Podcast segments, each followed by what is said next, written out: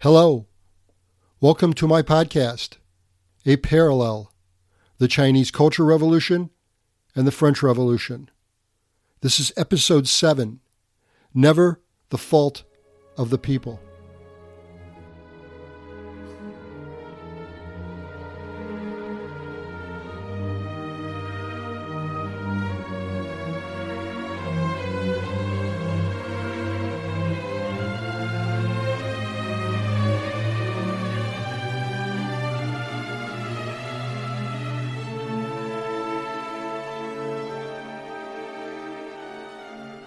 Last time I discussed the National Assembly and its efforts against the Catholic Church.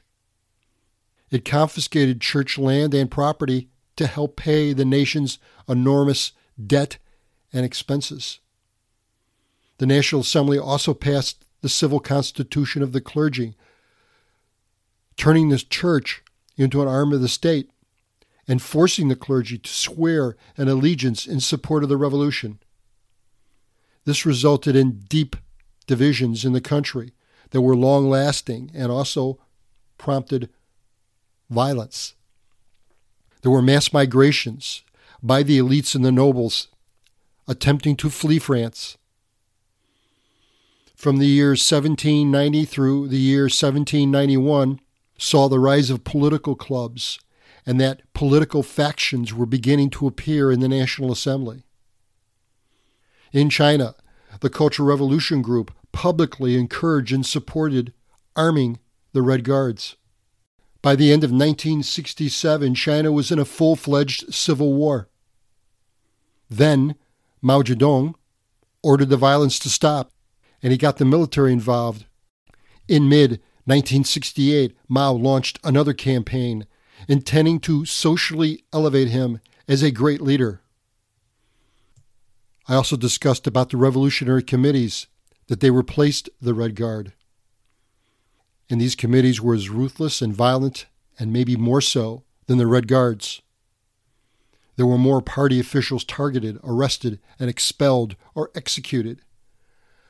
And Chairman Mao increasingly relied on the use of his military to further his goals. In this episode, I want to talk about King Louis XVI's attempt to flee France. Also, France finally got its constitution. Foreigners were now being targeted in China. And in China, there were more purges of party leaders. And I will get to the infamous Up to the Mountains campaign, which sent millions of students to the countryside. I want to begin the episode with a quote from Johann Wolfgang von Goethe, who lived contemporaneously as the events in France and Europe were occurring. Quote, a great revolution is never the fault of the people, but of the government. End of quote. The flight of the king and his family from France was the second great turning point of the French Revolution. Of course, we know it failed. On the night of June 20th, 1791, wearing disguises, the royal family fled the Tuileries Palace. Their destination? Montmedy, in northeast France near the Belgian border. Their plan was to receive assistance there, eventually going to Austria with the hopes of garnering support to eventually reclaim his throne. However, the next day, the king was recognized and arrested at Varennes, France, near Verdun, a name we might all recognize as many famous battles and theater of war occurred there. The royal family was brought back to Paris in the Tuileries Palace. The king had badly underestimated the popularity of the revolution, and the people of Varennes were eager to return the king and the royal family to Paris. The escape attempt only made things worse for the king. His attempt to flee France proved that he did not support the reforms put forth by the National Assembly. The king claimed at the time he was only merely going to Montmedy to negotiate with the revolutionaries from a safe distance. However, most everyone believed the king was emigrating to Austria and to return to France with Austrian troops and force his return to power if necessary. However, things only got worse for the king. Soon after it was discovered that he had fled Paris, his Tuileries apartment was searched. The king had intentionally left behind documents that declared in great detail his dissatisfaction with the events in France and denouncing all that had been done since the revolution began and placing most of the blame on the Jacobins. The documents showed the king's plan was to recapture the nation. This was seen as treasonous. It also looked as if the king wanted to abandon his nation in the greatest hour of need. He would be viewed forever as an enemy of the people. There were some, particularly European royalty outside of France, that were alarmed over his physical treatment. Queen Antoinette's brother, the Holy Roman Emperor Leopold II, along with other royalty, put forth the Declaration of Pillnitz on August 27, 1791. It warned there would be severe consequences if the royal family was harmed.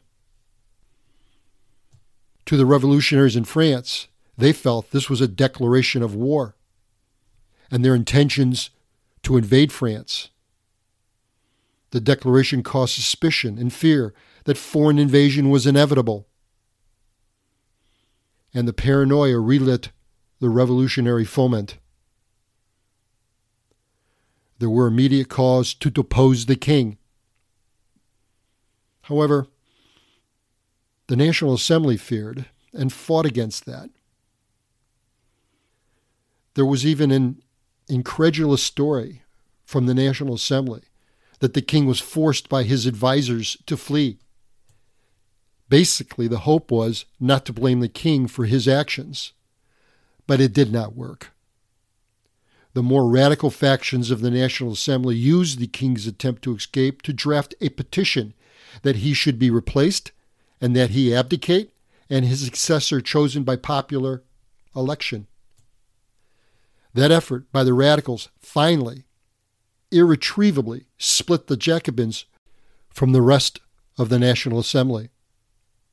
On July 15, 1791, the National Assembly voted that the king could, could retain his throne under a constitutional monarchy. When news reached Paris on July 17, 1791, protesters and rioters descended on Champ de Mars and rallied against that decision.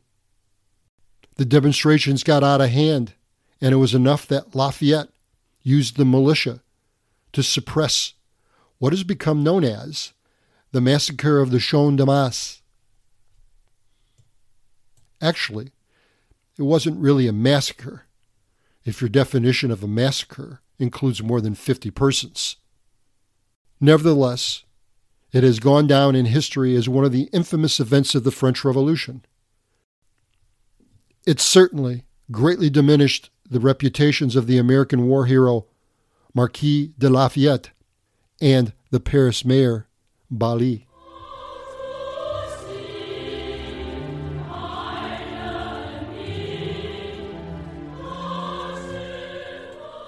Continuing with the latest purge efforts from Chairman Mao's latest and the revolutionary committees resulted in many top cadre from 1968 and 1969 being exposed, beaten, or murdered, or committing suicide. But members of the CCP were not the only victims this round. Anyone that had any foreign connections were immediately suspect. This not entirely surprising development seemed to hit Shanghai proportionally harder than any other area of China. Shanghai, up to the communist takeover in 1949, was a world renowned cultural and international hub. The identification and classification of suspicious per- persons in Shanghai would nearly include everyone. Chen Youxin is an example of this. In 1968, he was the chairman of the orchestra department of, at the Shanghai Municipal Orchestra. The orchestra attracted some of the most renowned foreign born musicians and composers. But just because of that fact alone, Chen Youxin was implicated as a traitor, a counter revolutionary, and he ultimately committed suicide as a result. His story was not unique. Shanghai at that time also had international financial centers. Associating oneself with any of those centers was also enough to bring suspicion and ruin. An emphasis was also put on influential intellectuals at universities. They were not allowed to think outside of the box. It was all about indoctrination and re education. Estimates vary, but in Beijing alone, 100,000 were victims of this latest go round of purges. In every province, the revolutionary committees settled old scores. Rural areas were not spared either. Torture chambers, yes, torture chambers even sprang up. Confessions or implications were extracted. Hundreds of homes were raided and ransacked, looking for incriminating evidence. Agriculture was neglected. Output plummeted. I could go on and on with the terror and the horror, all at the hands of Mao's revolutionary committees.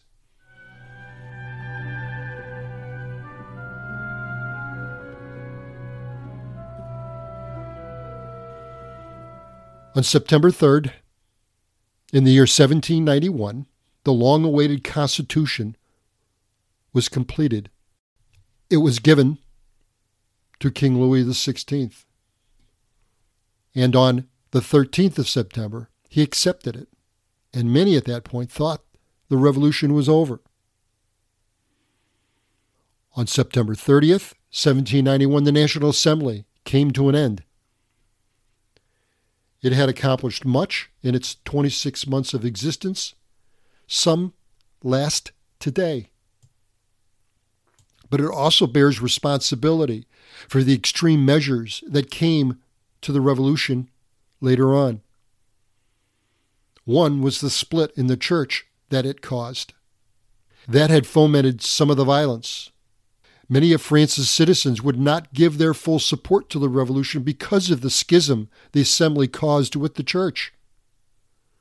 The new National Assembly, that sat on October 1st, 1791, was vastly different in composition from the first. Gone were the nobles and the clerics that comprised roughly half of the First National Assembly. All of the new 745 deputies were fairly well off, most of them of property and of the legal profession.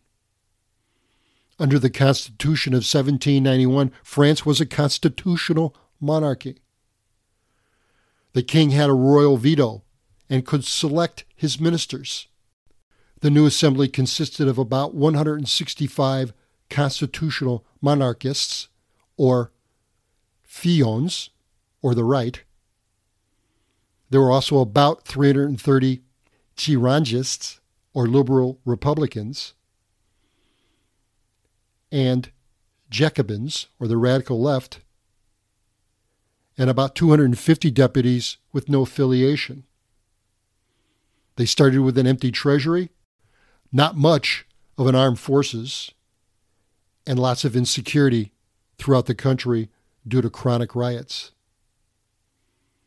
They also had to deal with the huge problem of emigres. Despite the former assembly granting amnesty to returning emigres, the flow of emigres from France steadily increased. Finally, on November 9, 1791, the new assembly passed an edict that emigres had to return to France by January 1st, 1792, or they would be deemed guilty of a capital crime. The king, however, in one of his first chances to do so, vetoed the measure.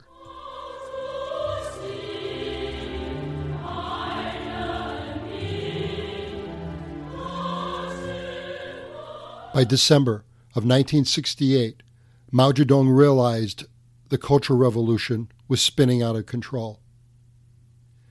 Industrial production had fallen by 12% in just the last two years. Mao's answer for all of this was the up to the mountains and down to the countryside movement, as it was called. He dispatched military to schools, factories, and government agencies to force millions of Red Guards to relocate to the countryside. Mao had also grown weary of the Red Guards' factional differences and fighting. On January 22nd, 1968, Mao ordered the students to go down to the countryside to be re educated by peasants. He spun the movement as a tool for leveling society. In fact, his motive was to disperse the Red Guards across the country and to stop the troublemaking. Millions of students emptied China's cities and transported to remote areas. Witnesses in Beijing then described hundreds of thousands of students marching to the train station while revolutionary songs blasted from loudspeakers. Many students were eager to go, having been cooped up in their dorm rooms for months. Others believed the relocation was necessary for them to understand the revolution. Others thought the forced exiles were bullshit. There was resistance, after all, the exiles were intended to be permanent. That's right.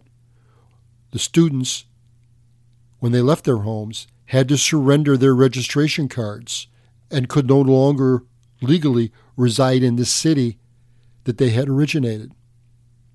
In Hunan province, between one fourth to one half of the students pretended not to hear the call to the countryside and did everything possible to avoid being exiled at tremendous risks and hoping it would blow over. Once news got back to the cities of the circumstances the first bunch of exiled students faced, resistance only increased. The stories only cast doubt on whether the program would ever have a good outcome. Living and working conditions were minimal at best deplorable and dangerous at the worst. The students were immediately taken advantage of by unscrupulous local officials. Many had their possessions immediately confiscated. Wood for cooking and shelter was scarce in many places that had already never recovered from deforesting during the Great Leap Forward. Food, likewise, was hard to come by as locals had to share and compete with the students for already scarce products. The countryside movement only exacerbated it. And the food issues were everywhere, not just in the rural areas, but hit the rural areas the hardest. What food many of the students acquired usually was rotten or infested with bugs. Not surprisingly, disease became an issue for the students. Malnutrition among them made the disease and spread worse. It was apparent from the beginning of the countryside movement the peasants did not want the students, and in some cases took advantage of the students. Worst cases, there were physical and sexual assaults. Female students were sexually abused. Many did not even bother to complain or report it. There were half hearted measures to punish some of the perpetrators, but it did little to stop the assaults. For the eight or so years of the countryside movement, an average of two million students each year were exiled.